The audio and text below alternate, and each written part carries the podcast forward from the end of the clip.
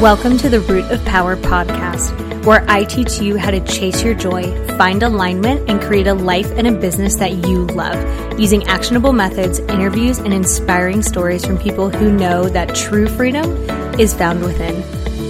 I'm your host, your always hype woman and sometimes ass kicker, Amanda Chills, and I am so proud of you for choosing to step into your power.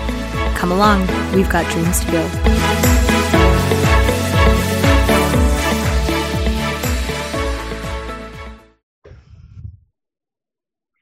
Hello, hello. Welcome back to Le Podcast. I have got a first on the show, a career change coach.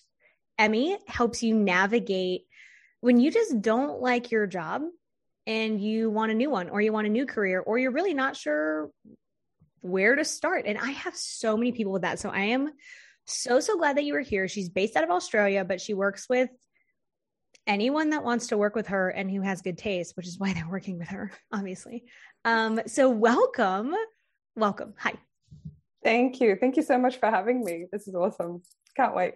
yeah, I am super stoked. So if you will tell us, I mean, I kind of said what you do, but if you'll tell us in your own words what you do and then how you got here. I'm like therapist. I'm always like obsessed with how people got to where they want to be. And I'm like, yes, tell me the story. happy to, happy to. So yeah, so my name is Emmy. I'm um, I've been working as a career coach now since 2013. Um, well, actually expats as well as people in career transition because I'm an expat myself, which I'm sure we'll get into in a little bit.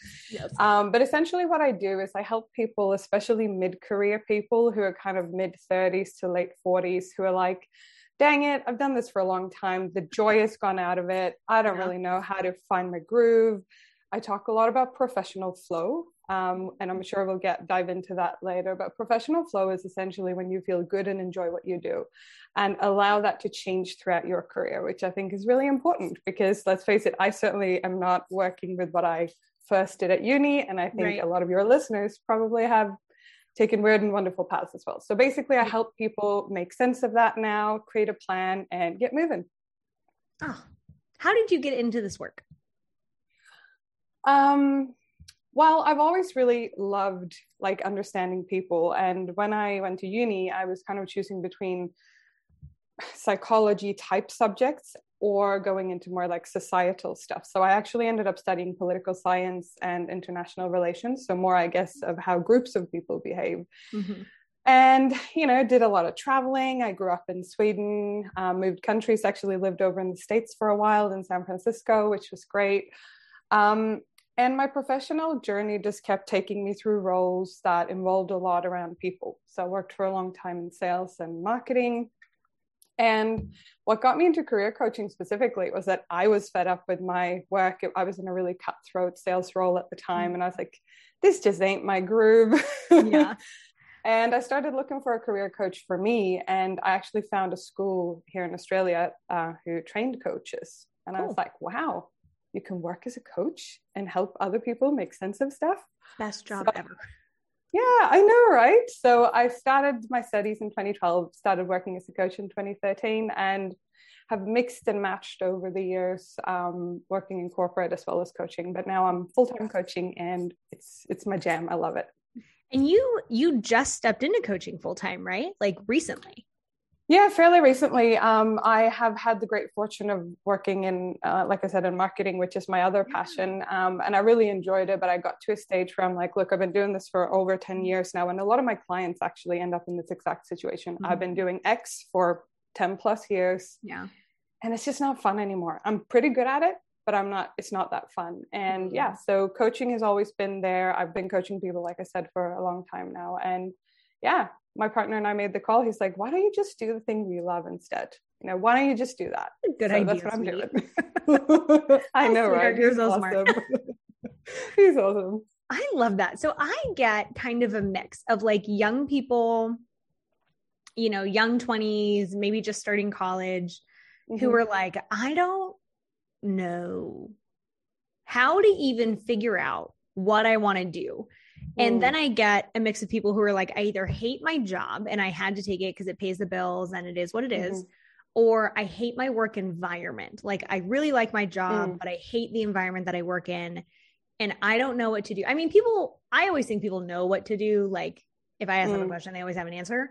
But a lot of people are afraid to make that leap. They're like, well, what if what if I leave and it's the same situation? Or what if I end up in the wrong job? Or, you know, XYZ. So how do you even start? If you just know that you're like, we'll go with both, right? If you're like, mm. I don't know what I want to do, or if you like hate where you're at, we can mm pick yeah cool oh my gosh there's so much we could go but I, would love to the thing that comes up for me and I, I choose to often go with instinct in these conversations so the first thing that comes up for me for either age group is to go with the concept of professional flow mm. so what professional flow means is that instead of looking at your career as, as this like beautiful ladder up to the perfect plateau of the thing that's going to be awesome forever right. instead think of it kind of like a river. So your career is like a river or a creek and there are going to be rocks and dams and drought and floods and all this sort of stuff right so whether you're starting out or you're somewhere halfway just know that your professional flow will come when you stop staying still and do like the water and just mm-hmm. try to kind of go around the thing go over yeah. the thing and just know that i mean at least speaking for myself i just turned 40 i have changed jobs careers several times mm-hmm. some of that was painful and difficult to decide and some yeah. things like stepping into coaching was a very easy decision so look that's probably my first thing is like when you're feeling stuck like don't be the stagnant water just kind of yeah. start going in a direction Move somewhere yeah move somewhere start doing something and like you said people often know what to do trust your gut if it feels really wrong not just because you're mm-hmm. afraid because being afraid is normal like right. people are afraid all the time of looking like a fool or losing money or losing yeah. face or whatever that is so just yeah just lean in and know that it's scary but just start moving. Do something. Do something that feels more right than the thing you're doing right now. Yes. And i tell people all the time like action leads to clarity. So i'm like if you don't know what to do do something. Exactly what you said 100%. do something. And it'll it'll reveal the next step. And then the next step is the next step. And the next step is the next step. And mm. something i will tell people as well is like well let's start with what you hate mm. and not do that. Like, yeah like exactly. i would be oh my god i would get fired first of all if i had to work for a company that was like super button if i had to work for corporate i would be fired day one guaranteed but if i had to do any type of like manufacturing type job i would also hate my life so i'm like okay mm. well if we know we hate those things mm. we're not doing anything related to that which automatically gives us some sort of like narrowing down yeah and i love that. And and i think in addition to that is that and you probably talk to your clients about this too but the brain can't actually process negatives. So if you say i don't want a job where my boss is a jerk your brain will kind of cross out the don't and it will think about jerk bosses instead of going like you said what's the opposite of that what's yeah. what kind what, what does that look like so an exercise i often take people through early on uh, and there is a free printable on my website if people are interested in getting started with some of the stuff we're talking about now but essentially um, i often talk to people about the great okay and not okay job and what this mm-hmm. means is that like you said if you have something you hate like I mean, I don't love Excel and programming, right? So similar to you, if I had to do Excel programming type stuff all day long, my brain would, would like break down. I would be the worst. I would also right. be fired. So, so I have a few jobs and companies that go in my not okay bucket. Mm. AKA, I would never work for that type of company mm. or I would never have that type of role. Yeah. And it's really just an exclusion list, kind of like you said. Let's, okay, so now that we know that that is not the go, let's get to the more exciting columns, which is what's okay. Yeah. Okay, which means like what would be fine you wouldn't do it long term it's kind of that like that lovely person that you date for a while they're really sweet and really kind so but they're just not your soulmate jobs are yeah. the same right yeah so there are jobs that we do because we need money or we need stability or we're recovering from illness whether mm-hmm. that's physical or mental you know so an okay job or an okay company is perfectly fine but you need to have a time limit on it Mm. Uh, so you might say, I'm going to do this for six months to get my finances back on track, or whatever that looks like for whomever is listening right now. And then the great job or the great company are those companies that you just go like, I don't even care what kind of role I do for them. Yeah. I just love what they stand for. Mm. I love what they do in the world. I love the impact that they have. Yeah. Um, I love the way they allow flexibility or whatever. Mm-hmm. So when you get away from the not okay bucket, which is kind of what you said, what they hate, yeah. and we start looking at okay and great, remembering that good is the enemy of great.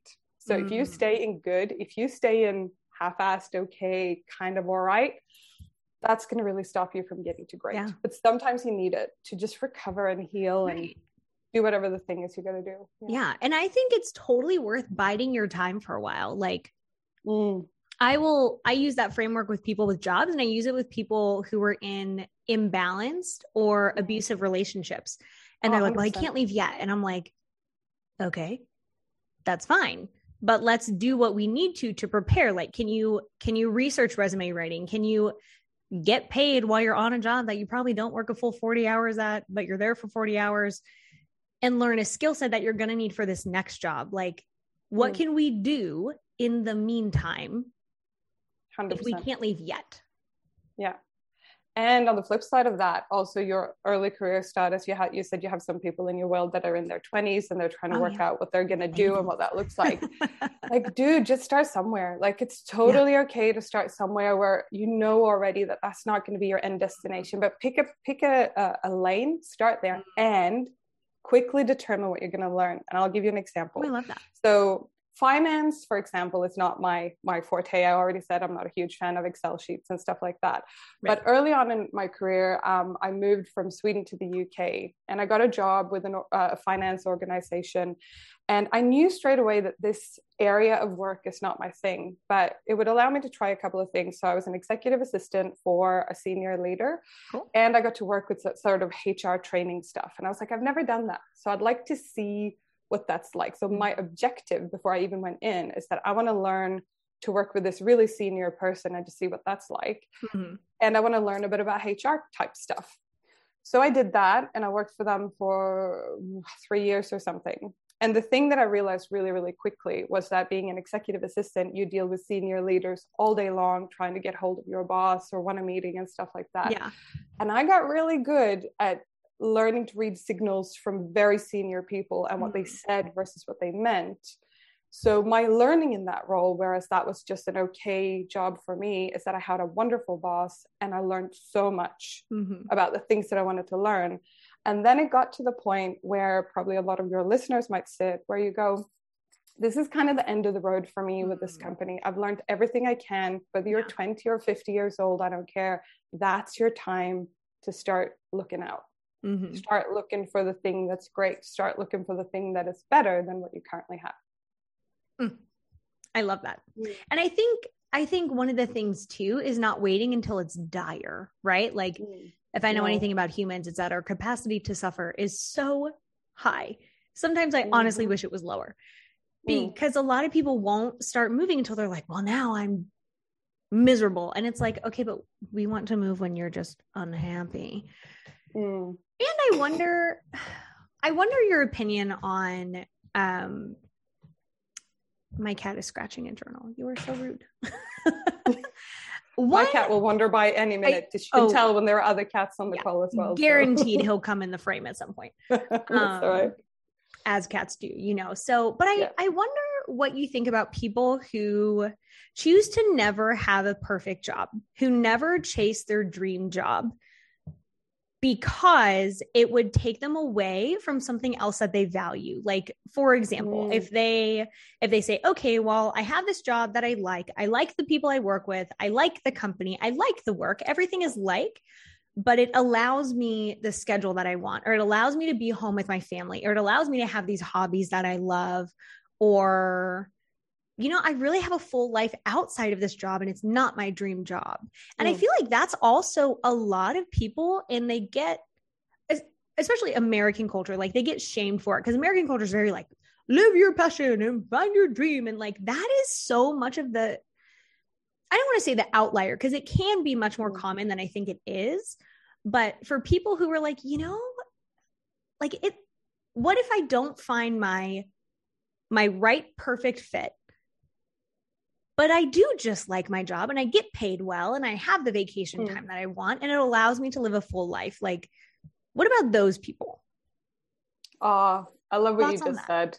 So, 100%. So, when you and I spoke the other week about this wonderful podcast, um, mm-hmm. we got onto values. And I think that aligns perfectly with what you say. So, quite often people will say to me, Amy, what are like what are my professional values versus my personal values? Mm-hmm. And I'm like, you only have one set of values, one set of values. They're the person. same, friend. now they can change and evolve. For example, someone who becomes a parent can start valuing family a lot more. Examples, etc. Sure. But for most people, we end up with anywhere between three and kind of seven core values. Um, and a big part of my work and what I would advise your your listeners to do is to unpack and get curious about their values mm. and to not have like 50,000 values but go well what are the things that right. are the most important? So I'll give you some examples. So for me it's um, I love freedom and exploring and mm. creativity. So do I have to do that in my work? Absolutely not. Will I be happier if I can?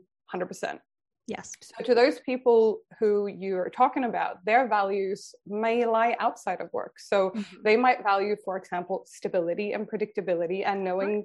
where their money is going to come from. Mm-hmm. So if your value is stability and balance, and you have a mm-hmm. secure job and you like it, and your other values are things like being in nature, being with your family, like cooking, whatever that whatever. is. Exactly. The yeah. your oyster. Read books for you know X number of hours every Eat day, books, or whatever, whatever, it is.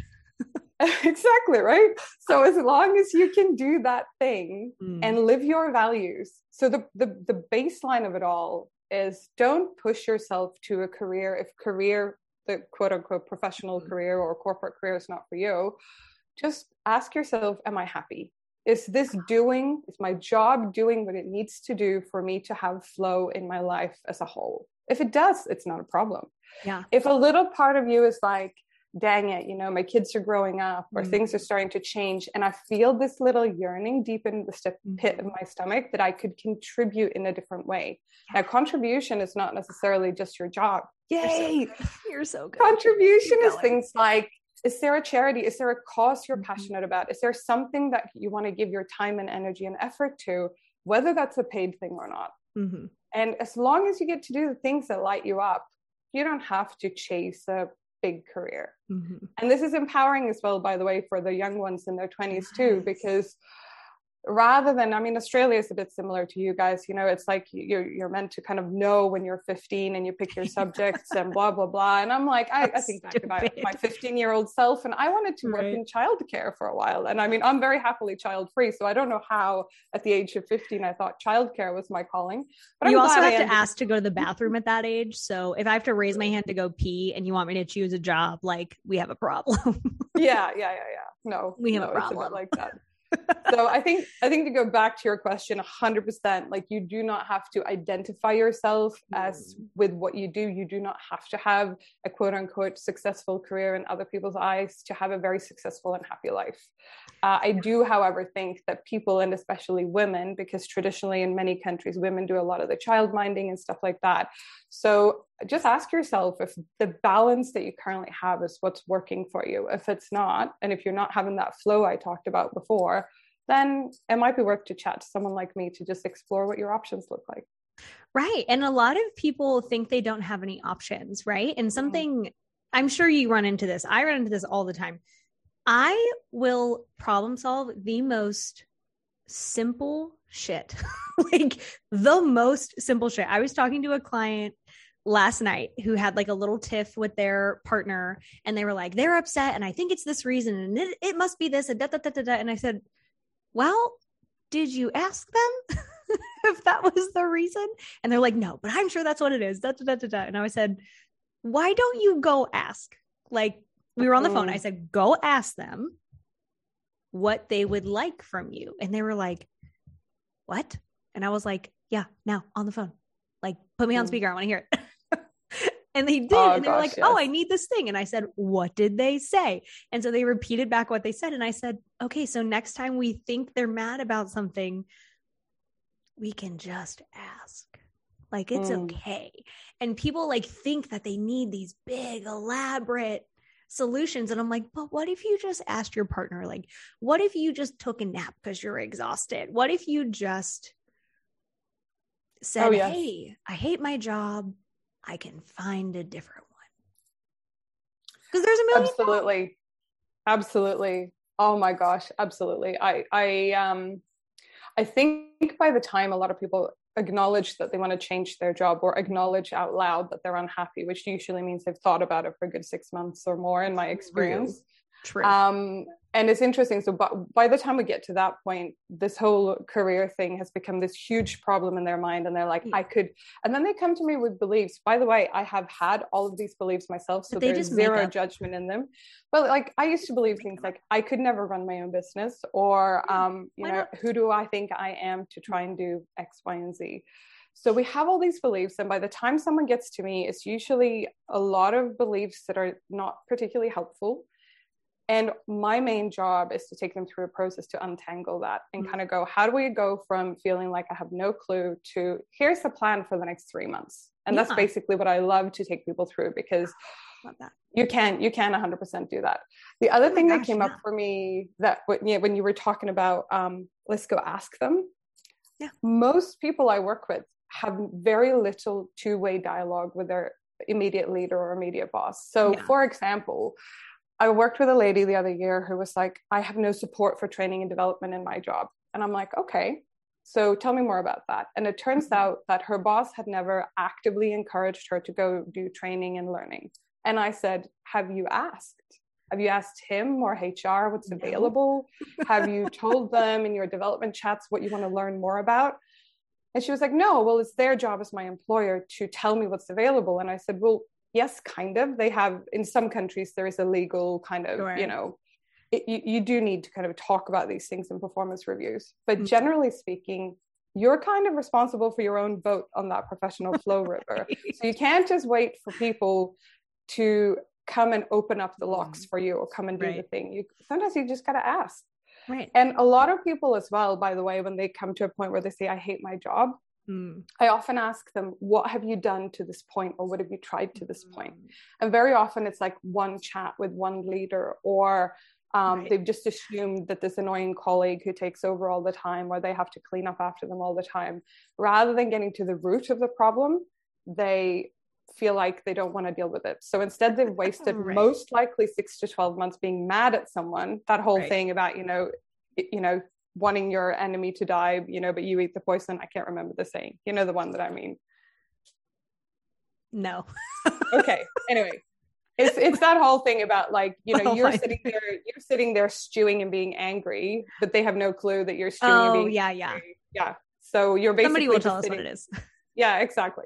So anyway, um, I see that all the time, and it's not that I want to put any blame on people who haven't tried hard enough, because sometimes you have. Sure. But sometimes you also got to dig where you stand. Sometimes you can get a promotion or a different role, or if you start a conversation where you already are, there might be mm-hmm. opportunities that you yeah. have no clue about because you never told anyone you wanted anything else. Yeah. So they don't know that. And sometimes and it's just boundaries. Like if you're always cleaning up after a coworker and you're always taking on their extra work, stop doing that. Yeah. And then bing bang boom, you're suddenly not doing that anymore. If they always call you in because you always say yes, whose fault is that? Mm, absolutely. Like, you're allowed, you know, a lot of it is seems to be boundaries work. And you're right. Like, mm. if you're like, well, I talked to them once, great. Let's mm. talk to them again. like talk to them again. Document yeah. it. Did you ever write down somewhere? Mm. Because if it's just a conversation, and this is not about like HR legal stuff. I mean, like, did you articulate in writing? Right. So one thing I often encourage people to do if they're talking to uh, an existing organization and they're looking at the opportunities they have, I always say follow up with an email. Literally, it can be yeah. so simple. Hey, John, it was great to chat to you today. As discussed, I'm really interested to learn more about project management. Here are a couple of courses I've looked at. Let me know when you've spoken to HR what you know what the company might be able yeah. to support me with. And that way, you've actually documented it. It's literally just a reflection of the conversation. You've taken the next mm-hmm. step and said, Hey, here's some stuff I'd like to learn about, or I'm really interested in that role in that other team you mentioned. Um, and yeah, we just got to stop worrying and start leaning in and doing. It's really, yeah. really difficult and it feels unfamiliar and scary and uncomfortable for a lot of people. But the only way for the uncomfortableness to go away is to lean in and see what happens. Yeah. yeah and i think i think too i find a lot of people with their workplace will subscribe like negative intentions with yes. their boss when really one maybe their boss is just not very good with people i can't tell you how mm. many bosses i see where i'm like wow your ability to lead sucks. What is happening? Or two, it's just a miscommunication where they're like, well, they they have it out for me or they, you know, whatever. And it's like, okay, but maybe we also just need to have a conversation, which part of it too, I I wonder if you see this where like people assume that changing jobs will fix the problem, mm. but they're actually kind of the problem.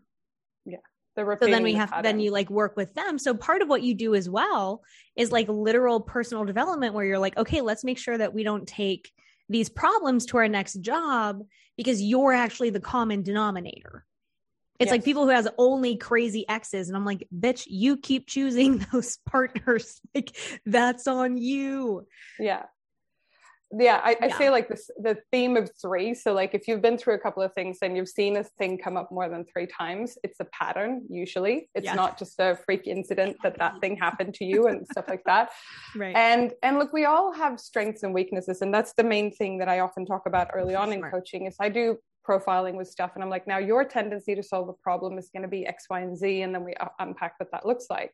And i'm like on the flip side it means that you're going to struggle with a b and c yeah. And that's just how it works. Every strength has a mirror image to things yeah. we need to be really aware of.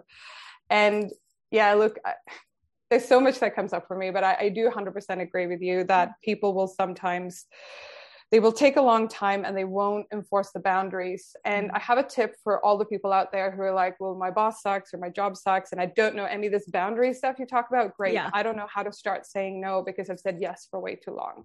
So, my tip for all of the people out there, I've been in these shoes too, is go back to your role description. So, mm-hmm. if you were hired in a role to do, I don't know, let's pretend that you're in administration. And at the right. time when you got the job, you did, you know, calendars and blah, blah, blah, and all whatever basic administration. And over the years, uh, they gave you event management as well. So, they say, like, all the internal events, you're also going to do them. Yeah. But they never amended your role description. They didn't take anything else away. So they just keep mm-hmm. adding to the pile because someone went on mat leave or something happened. So that is your great time to to go to your boss, whether it's in writing or verbal or both, and say, hey, I've noticed lately that I've started picking up a lot of stuff that wasn't actually in my job description to start with, and I'm struggling to get it all done. And I don't feel like it's quite fair for all these things to fall in my remit. So, could we sit down and go through my job description and chat about the areas that I really enjoy, the areas I find challenging, and, and come to an agreement about what this role looks like now. So, yeah. what you're doing is not pushing back and saying, No, I can't do stuff. You're mm-hmm. saying, I'm only one person and I signed up for this job at this point with these responsibilities. Right. Let's reevaluate that. And this, for all the people who struggle to talk about salary, this is also a great time to talk money.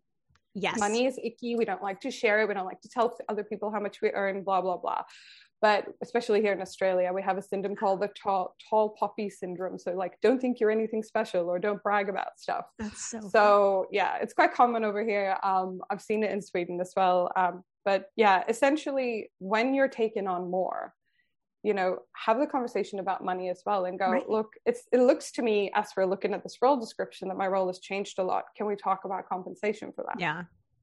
And then they realize that you're doing a lot more than you were meant mm. to do. Or like you said at the start, enforce your boundaries and say, actually, right. it's not my job to do blah, blah. We're going to have to find other ways to resource that. Right. And this way, it's not personal. It's just mm-hmm. about the function of your job and what is right. there to do. And if they're, you know, not aligned to compensating you fairly for the extra things, you get to say, well, it's not really, that's not my job. And you're not going to compensate me. So why am I doing all this work for free? Like, yeah, 100%. Let and, it. No thanks. And I mean, we're recording this in April of 2022. So mm-hmm. the great resignation, or as I call it, the great reallocation, the great pivot, whatever you want to call it. I love it. But a bunch of people are leaving their jobs. So any clever employer right now would be really smart to go, wow, this person really needs to learn, or we need to talk about salary. We need to talk right. about how to keep them happy and retain them because it's super expensive for them most of the time if you go because they mm-hmm. got to recruit for that you know the role will be empty for a while um, right. and that kind of stuff. So yeah you've got the power. Yeah. Oh any listener gosh. out there the power is with you. Even yeah. it doesn't feel like that the power is with you. It was always with you anyway but extra now. But now i think it has like a spotlight on it. Like i have so many people i had a client this week who their partner wants to work from home and i'm like mm. this is literally the time to do that. Like, Yes. Yeah. I just, yeah, workers just have so much more power. And I know, you know, my mom worked for one company for like 30 years. And I quite literally think I would have burned the building down if I worked for one company. I may work for myself for 30 years, but like I get to change roles if I want to. Yeah. But to keep one job for 30 years is just almost unheard of now. And mm. I, you know, when I've looked into research about it, it actually shows that if you change jobs, you get paid way more over your lifespan yes. than if you stay with one company for 30 years. Yeah. So it's like it actually benefits you to move on. It absolutely does. And it does so for two reasons. So, like money, absolutely. It's a lot harder to get your salary increased inside the company unless you dramatically change roles. And studies actually show that even if you get promoted to a manager role internally, you will probably be paid less than an external person that they had to recruit anyway. So it's not uncommon in corporate, even if you have a salary band, mm-hmm. for the person who came through the ranks internally to sometimes be paid less. So obviously it depends on industry and, and stuff like that too. Why is but I think um I think companies in the past have gotten really this is my take and I'm sure there's facts out there and, and I'd love for listeners to challenge this one. But based on my experience, I think companies get a bit lazy because they're like, oh, we'll just promote Susan. You know, Susan's mm. great. She's done, she's been with us. And in my mind, I'm like, well, how how in the world can HR think that just throwing a little bit extra on Susan's salary um, is enough when they're paying the external person coming in significantly more? Right. And I, and I think it's because at least here in Australia, I don't know what the states is like. Um, sa- salary transparency is pretty crap if you're lucky, you'll know what band you sit in, but you'll have no idea how where your colleagues who are doing the same role as you, what they're. I paid. think it. Employers in the US, especially for big companies, mm. give you the spiel about like not talking about money and don't discuss mm. your salary. And we don't want anyone to feel bad, which is a total crock of shit, right? Like mm-hmm. the only person who wins, the only thing that wins when you don't discuss a salary is your boss, not mm-hmm. you so technically that's illegal here mm. in many states. But still businesses are like, oh, we don't talk about how much we're paid. And it's like, wrong bitch, we talking about it. like Yeah, I think it's important. I'm a huge Oh my God. And yes. I've I think, you know, obviously you do whatever is right by your books, you know, so don't necessarily go out and broadcast what you earn if you're not comfortable talking about it. People should talk about money way more though. They should. And I think structurally as well, like I see job ads all the time, especially LinkedIn. I cannot believe that li- the job section on LinkedIn doesn't have it mandatory to list the salary when you apply for a job. That's how crazy. can that not be mandatory? Yeah. Like, how should I know if this job is right for me if right. I don't know what the salary band is? Right. Especially with flexible working and international stuff, because every country is a little bit different. But nowadays, technically, I could work for a US company. It wouldn't be yeah. a problem at all if I worked from home. So I Your think maternity leave would suck, but yeah. yeah. but I think don't honestly, do it if you plan to have kids. No. But I think as well, like going back to what you said, I think money is important and it's important to allow ourselves to be worthy of a good mm. salary for our skill level whether you're young or old i don't care but like do not accept i remember um, when i was still working full-time in marketing a couple of years ago i was doing the coaching on the side and there was this new company coming to australia wanting a, a marketing lead and basically they offered about $50000 a year less than the market salary in australia for the same role and i said this to the recruiter and i said 50 grand is a lot of money. And they were like, well, that's what's budgeted for this role. And I was like, well, I'm not going to disclose where they came from because it doesn't matter. But the point was, I was like, look, I cannot, I, I don't care what other people say. I cannot accept a role like this because I have significant experience. So unless you can give me something else that's very tangibly valuable, right. like like fifty thousand dollars, fully remote, exactly bonuses. I don't know. So right. that's why we need to talk about money, and especially for the female listeners out there, I see women all the time who struggle slightly more, generally speaking, than men. Yes, to stand up for what we're worth, stand up for salary conversations, question why we haven't had a salary increase in four years. Those are the kind of conversations we need to have, and we need to yeah. have them with other people too, so that everyone can kind of champion. Because mm it's not a win or lose game. It's not like if you get an increase, nobody else in the business can. It's about right. lifting the tide for everyone. Right. So that's how I see it. So for every chat I have about money with someone, it benefits someone else 100% because what i find too is when people go for what they're worth it like gives people permission to do the same and to say oh so and so got a raise why haven't i gotten a raise well you need mm-hmm. to open your mouth yeah. and you need to ask or we need to find something else like mm. honestly the amount of availability of jobs right now is like mm. if yours is not meeting your needs you quite literally have more options than the than humans have ever had mm. in the history of humanity. Mm. So go find it. Like there's yeah. something better for you. There's something- absolutely, absolutely. Mm. And I think too, you mentioned before as well about someone working in the same company for like 25 years, etc. My mom, and, God bless uh, her. You know, for some people, for some people, it's a thing, but it's very rare these days. Most people yeah. I encounter, they've worked, they kind of stay for between two and four Mm-hmm. years mm-hmm. in each role. And sometimes they move roles inside the same company and sometimes they go elsewhere. But the benefit of going elsewhere is to, first of all, get over that little voice in your head going, it's not perfectly planned. I don't know how it's going to be. What if my new boss is worse?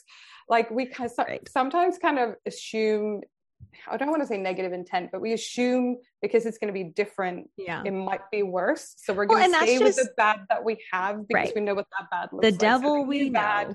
Yep. Yeah. So, oh, but oh, the, sure. the thing about changing is that, you know, I think it was Richard Branson who said, which I really love. So he said, you know, whenever I'm faced with a decision, um, he said something like, I think about like, what's the worst that can happen? Mm-hmm. You know, and he thought out all like the absolute worst case scenario. Can I afford that? Mm-hmm. And then here's the powerful third question What's the best that could happen? What is the that. best that could happen if I quit this job or leaned in? You know, yeah what what what then could what? open up and we, for, we forget about that because we're like i'm going to manage mm-hmm. all the crap that could happen instead of going okay it's good to have awareness around that and the finances sure. and all the practicalities but allow yourself to think about the best that could happen like i literally wake up now that i work for myself of course mm-hmm. there are days that are still not awesome but oh, yeah. 80% of the time i wake up with a smile on my face i get to work with amazing clients i get to have chats like this and i'm like right. wow you know yeah. i just have to pinch myself sometimes oh and oh for anyone listening a flavor of that is available to every single person mm-hmm. who's willing to stand up for themselves yeah. and it can be hard to get started so that's why you might need an amanda or an emmy or somebody else right. in your life somebody so. right if you hate us find somebody that you yeah, like find someone else talk to someone I actually love to take people through like doom doomsday scenarios. So one of my favorite things to do, especially with like clients with high anxiety, hmm is I'll say, well, what's the worst thing that happens? And they're like, whoa, this thing. Wow. And I say, okay, well, first of all, is that likely? Mm-hmm. Is it likely that if you take your baby on a picnic, a deer is going to come eat it? Like, no. So I'm sure there's a stat on that somewhere, but I would say it's pretty low. They're yeah. going to say, well, there's some deer somewhere with rabies. And I'm going to be like, okay, let's come back to reality. Like in reality, what's the worst thing that can happen? And they're like, oh, this, this, you know, thing. And I say, okay, then what? They say, well, then I would have to do this. And I say, great, then what? Well, then I have to do this. Like the job thing, right? If I say, okay, well, you take a job, you think it's going to be great, and turns out it's a total fucking dumpster fire. Mm-hmm. It's a dumpster fire. Your boss is actually a mob boss, and you work for the freaking cartel. Like, what happens then? And they're like, well, then I would have to find a new job. Yes. Okay, great. How do we do that? Well, I guess I would have to, and they always answer in that way, right? Like, well, I guess I would have to like get on Indeed and look for a new job. But I'm like, okay, great. Then what? Well, like, I would just get a new job. Cool. Mm-hmm. So your literal worst case scenario is totally problem solvable. Yeah. Got it. and then absolutely. Like, oh, if I hate my and job, the, I get another one. It's fine. And the thing about that as well, and and especially for people who, actually for all your listeners, but also for the young ones who are like, I got to work it out. It's got to be perfect. It's got to be great. I have to have that effortless perfection. I heard that expression somewhere recently, and I was like, what a crock of what? something. Yeah, yeah effortless perfection. I'm like perfection. First of all, is not a helpful. It can be a good trait to. Um, I'm a bit of a perfectionist myself, but I've learned that you know there's a difference between perfect and good enough. And very often these days i kind of ask myself the control question like what's good enough? You know what's enough for this cake to look beautiful for this mm-hmm. project to be handed in? Like what's actually enough? other people are like so impressed. Exactly like, oh, All right, cool. Exactly, because most people who have perfectionist tendencies want to be in control, so they over prepare all the time, and then they're really tired and frazzled, and they're like, "I've got to do everything myself." That yeah. used to be me, and then I realized oh. if that's going to be my approach, I'm going to be very lonely. so and I'm just going to let go of a lot of that stuff. Yeah. But yeah, the, the doomsday the doomsday scenario applies to so many things, and I really encourage. I do a similar thing when I prepare people for job interviews. So that's part of what I do. I help them kind of get into the headspace, and I'm like, first of all, you know, and they, they talk about things like being laughed at. And many of us have this oh. inner fear. And it actually comes from a very, very primal fear, which is the fear of not belonging. Mm. So often when I work with people, it's the fear of being found out, so the fear of looking stupid, the fear of not belonging, or the fear of not being loved, so that people we love will reject us because we're yeah. changing something. And these are primal, primal fears. So when people feel like there's risk that they're going to step out of line and mm-hmm. not belong, it's like either I'm going to look stupid and they're going to laugh at me. First of all, I've suggested many strange things to bosses over the years about trainings and where I'd like to take my career and stuff. And yeah never once has anyone ever laughed at me. Sometimes people have been surprised or mm-hmm. they've been like, sorry, we can't do that because of this yeah. reason. And I'm like, well, thought I'd ask. Yeah. But in the end of the day, like a really helpful belief that I have learned to take on, it was not natural in the beginning, is that whatever happens, I can handle it.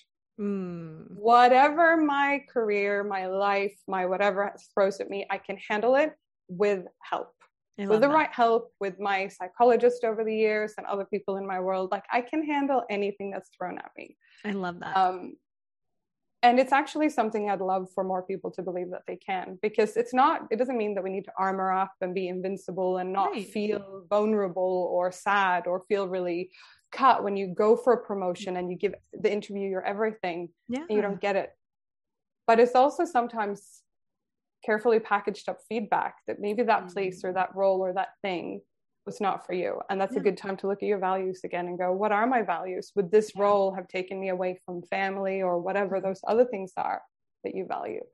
Yeah. So many a time I've seen people go, oh, actually, I didn't get the job and it was horrible. But when I'd unpacked like the job, the workload, mm-hmm that job would have probably made me very miserable in about six months time. And i'm like yeah. interesting interesting feedback from the universe.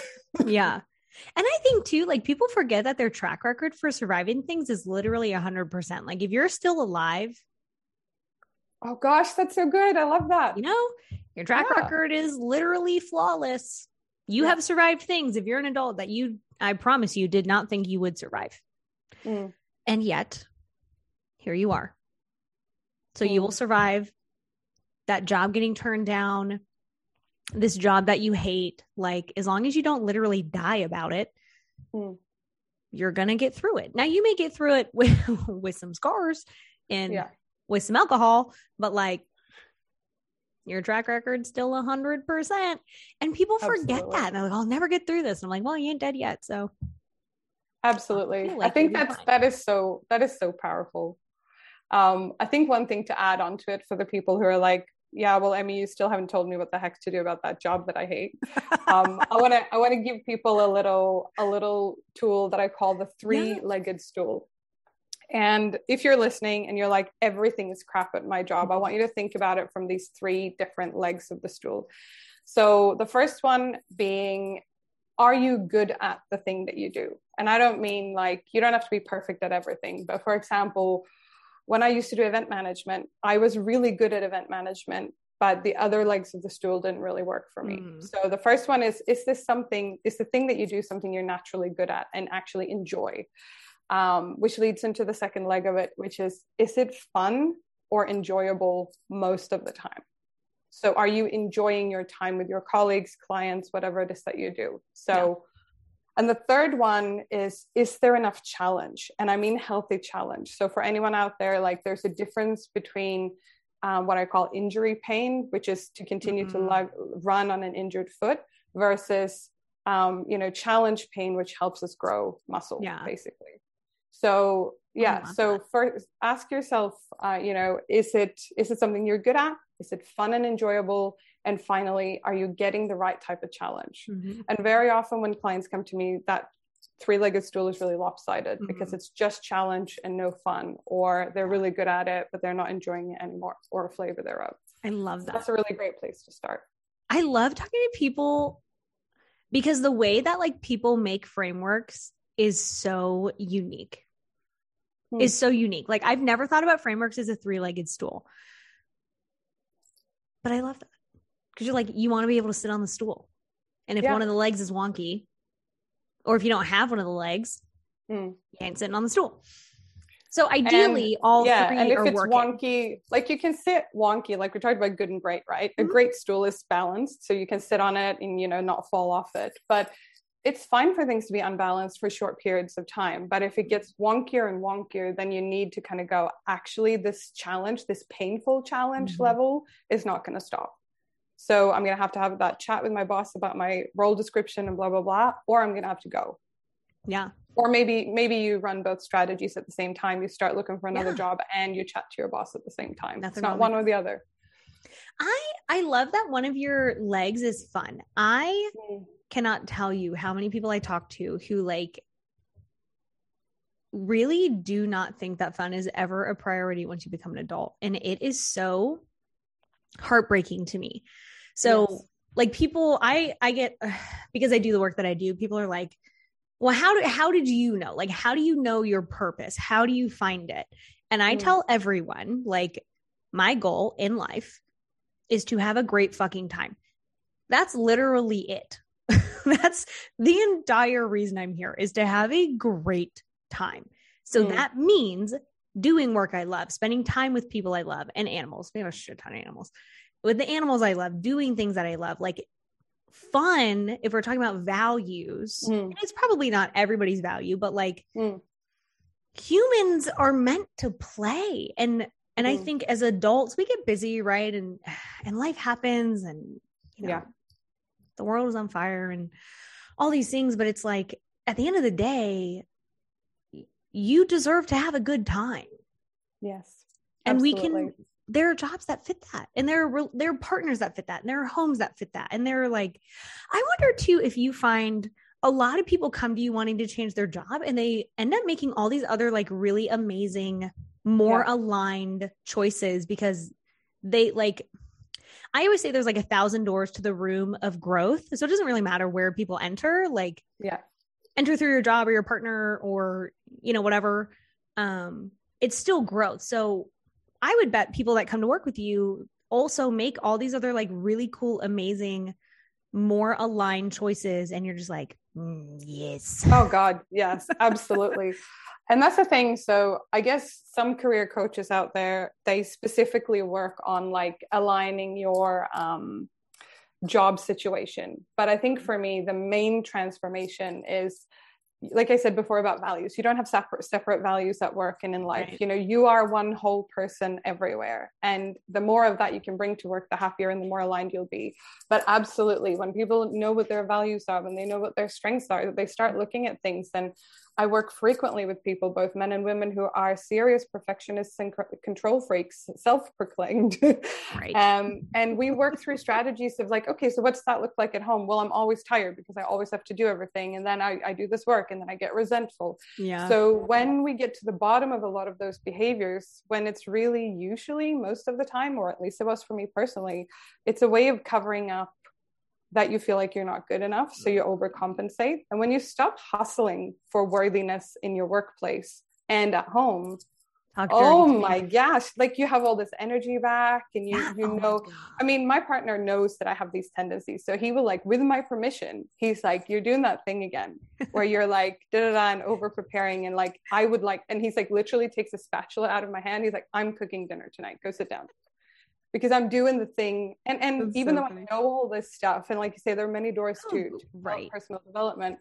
Like, even though I know all this stuff, I still relapse, but I have people around me now who can call me on it and go, You're doing that thing again and and it's actually a huge part of the one-on-one work i do is actually uh, i call it the inner circle and it's a way of cleaning out the crew around you as you go through your transition and change Mm.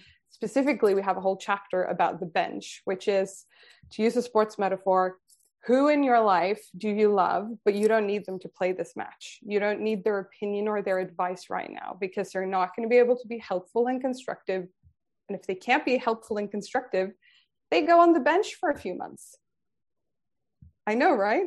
Liberating. Damn. I love it.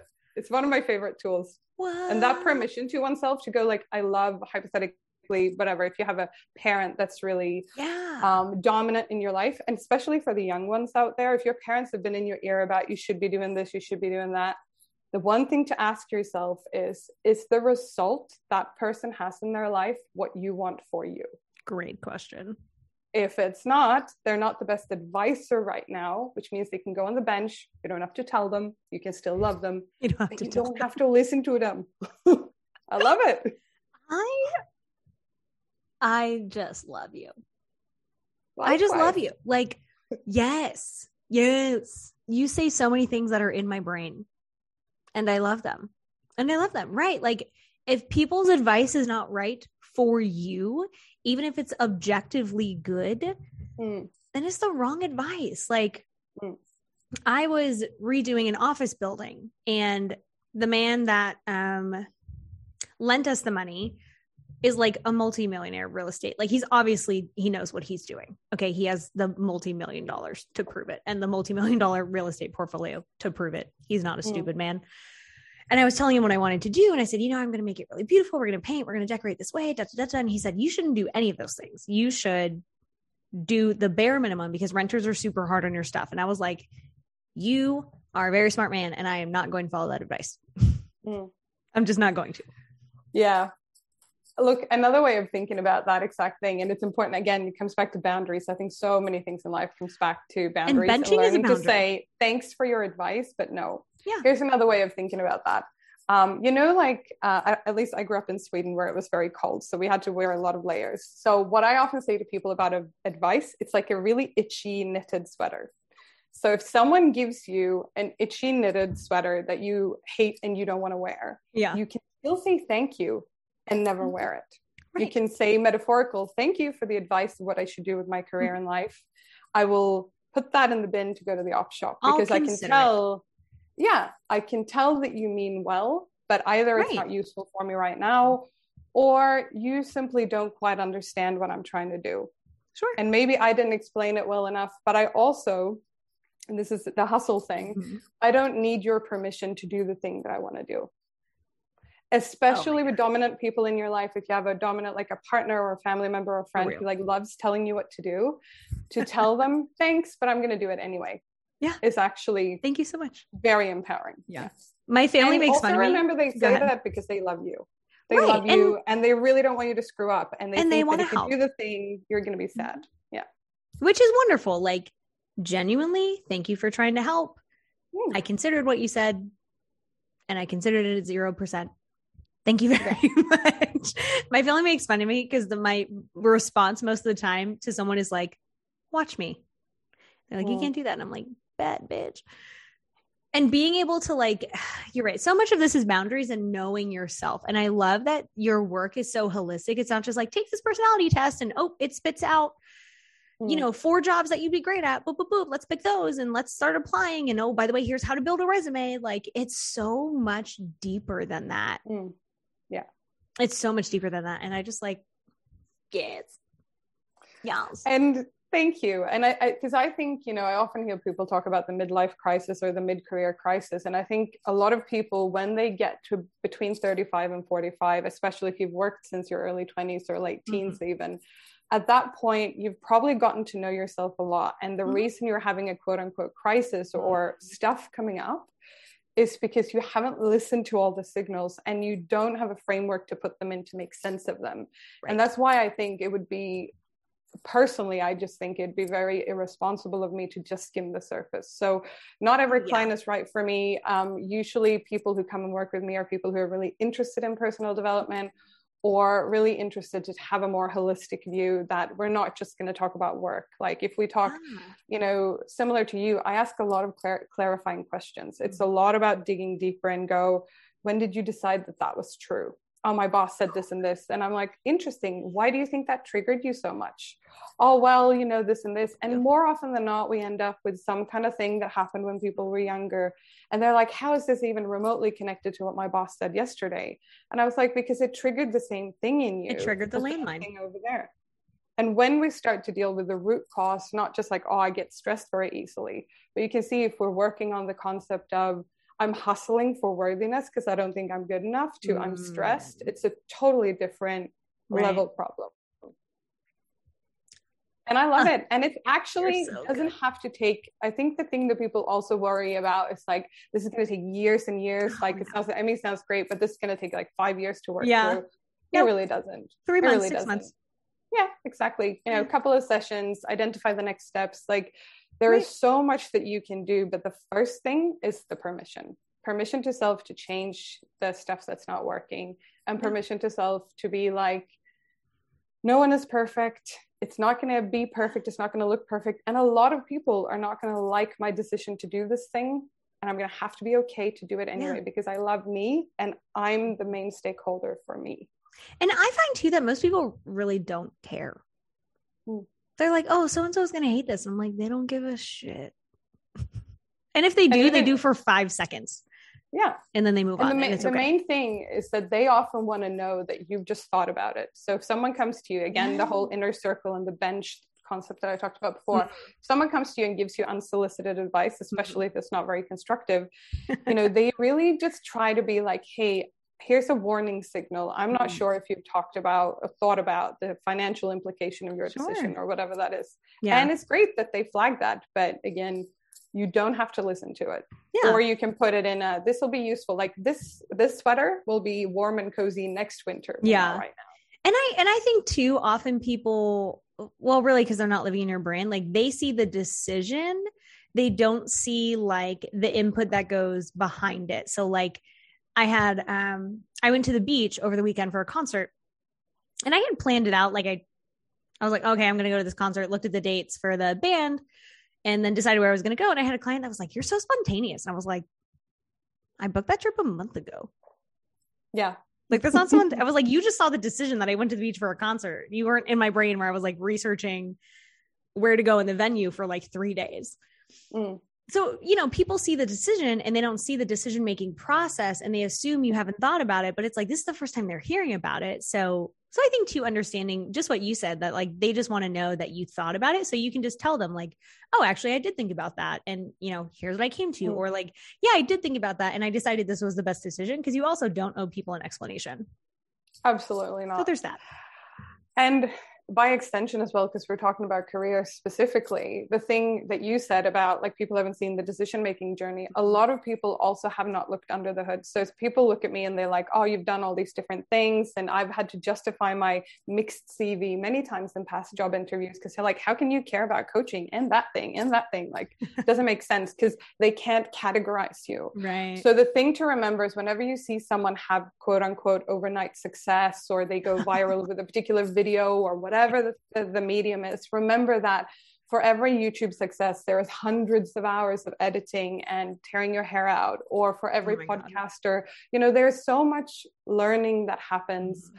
Um, and so many wrong, ter- quote unquote, wrong turns where you learn really quickly that that yeah. job wasn't for me. Or like we talked about the doomsday thing, like a horrible, sometimes the really horrible people and the horrible experiences you have teach you so much but we don't see that. We see the successful person at the front of the room receiving an award. Right. But remember, there is blood, sweat, tears, and joy that have gone into that whole thing. Yeah. That is really hard to quantify. Yeah. So, and I think it was Steve Martin that said it took me 10 years to become an overnight success. And I'm like, it's true. It's so true. The truth. So true. So how do people and, work for you? work for you, work with you, or work for you, whatever. um, the best way to get in touch with me is to check out my website, thebridgecoaching.com.au. Um, and I've got a free printable on there for people who are looking to get started or like, I don't really know where I, what I want to start. So it's a button right at the top of the page to download the free checklist if someone wants to get started with that or even better if you've heard some stuff and you're like i'd like to unpack that or stuff came up for me um, on the contact us part of my website you can book a free call with me for 20 minutes yeah. um, and and have a quick chat because every person is different every circumstance is different i have a few different programs um, that unpack what we've talked about here today but more importantly than anything, whether you decide to contact me or somebody else, like just start doing something. If you're mm. stuck and your river ain't flowing, just make sure like the only thing that's stopping that is you kind of tying the boat up and just like working against the thing. So just like 100. untie the rope, start talking to someone, yeah, and start doing the first step. That's that's usually the best. And best way to go. To be helpful. Yeah, helpful. Yes. not to someone helpful who's just and like, constructive. right. Exactly. oh maybe we need like a whole episode on how to find people who are helpful and constructive. Oh i'd love to talk about that. I we, feel no, like really, we could talk forever. That would actually be really helpful like because a lot of people don't know how to tell someone that is helpful that has their back that like a lot of people really take shitty advice just because mm. they're like oh this person quote unquote is an authority but it's like oh my god we need to filter I would but, love an episode yeah. about that. But my quick, my really quick take on it is also that just because someone is good at something, like you don't have to model or take advice on everything they do. So, for right. example, like there can be people in your world where you don't love how they live their life or do certain mm-hmm. things, but they might be really good at finance or being organized yeah. or being good listeners or something. Mm-hmm. So, you can have people in your world with very particular purposes. Yeah, like a niche. Um, niche? Yeah. Niche? Whatever. yeah absolutely. So someone who yeah, speaks English 100%. better than me. oh my god, you are you are so good, dude. You are so good. Listen, if you need help with your career, you don't know where to go. God, book a call. You're so freaking good. The Bridge Consulting. Coaching. Thebridgecoaching.com.au. We'll the ping the link coaching. in the show notes or something. 100%. Yes. Thebridgecoaching.com.au. You are so freaking good. Thank you if our listeners suddenly get amnesia and they forget everything that we just said, what do you want them to remember?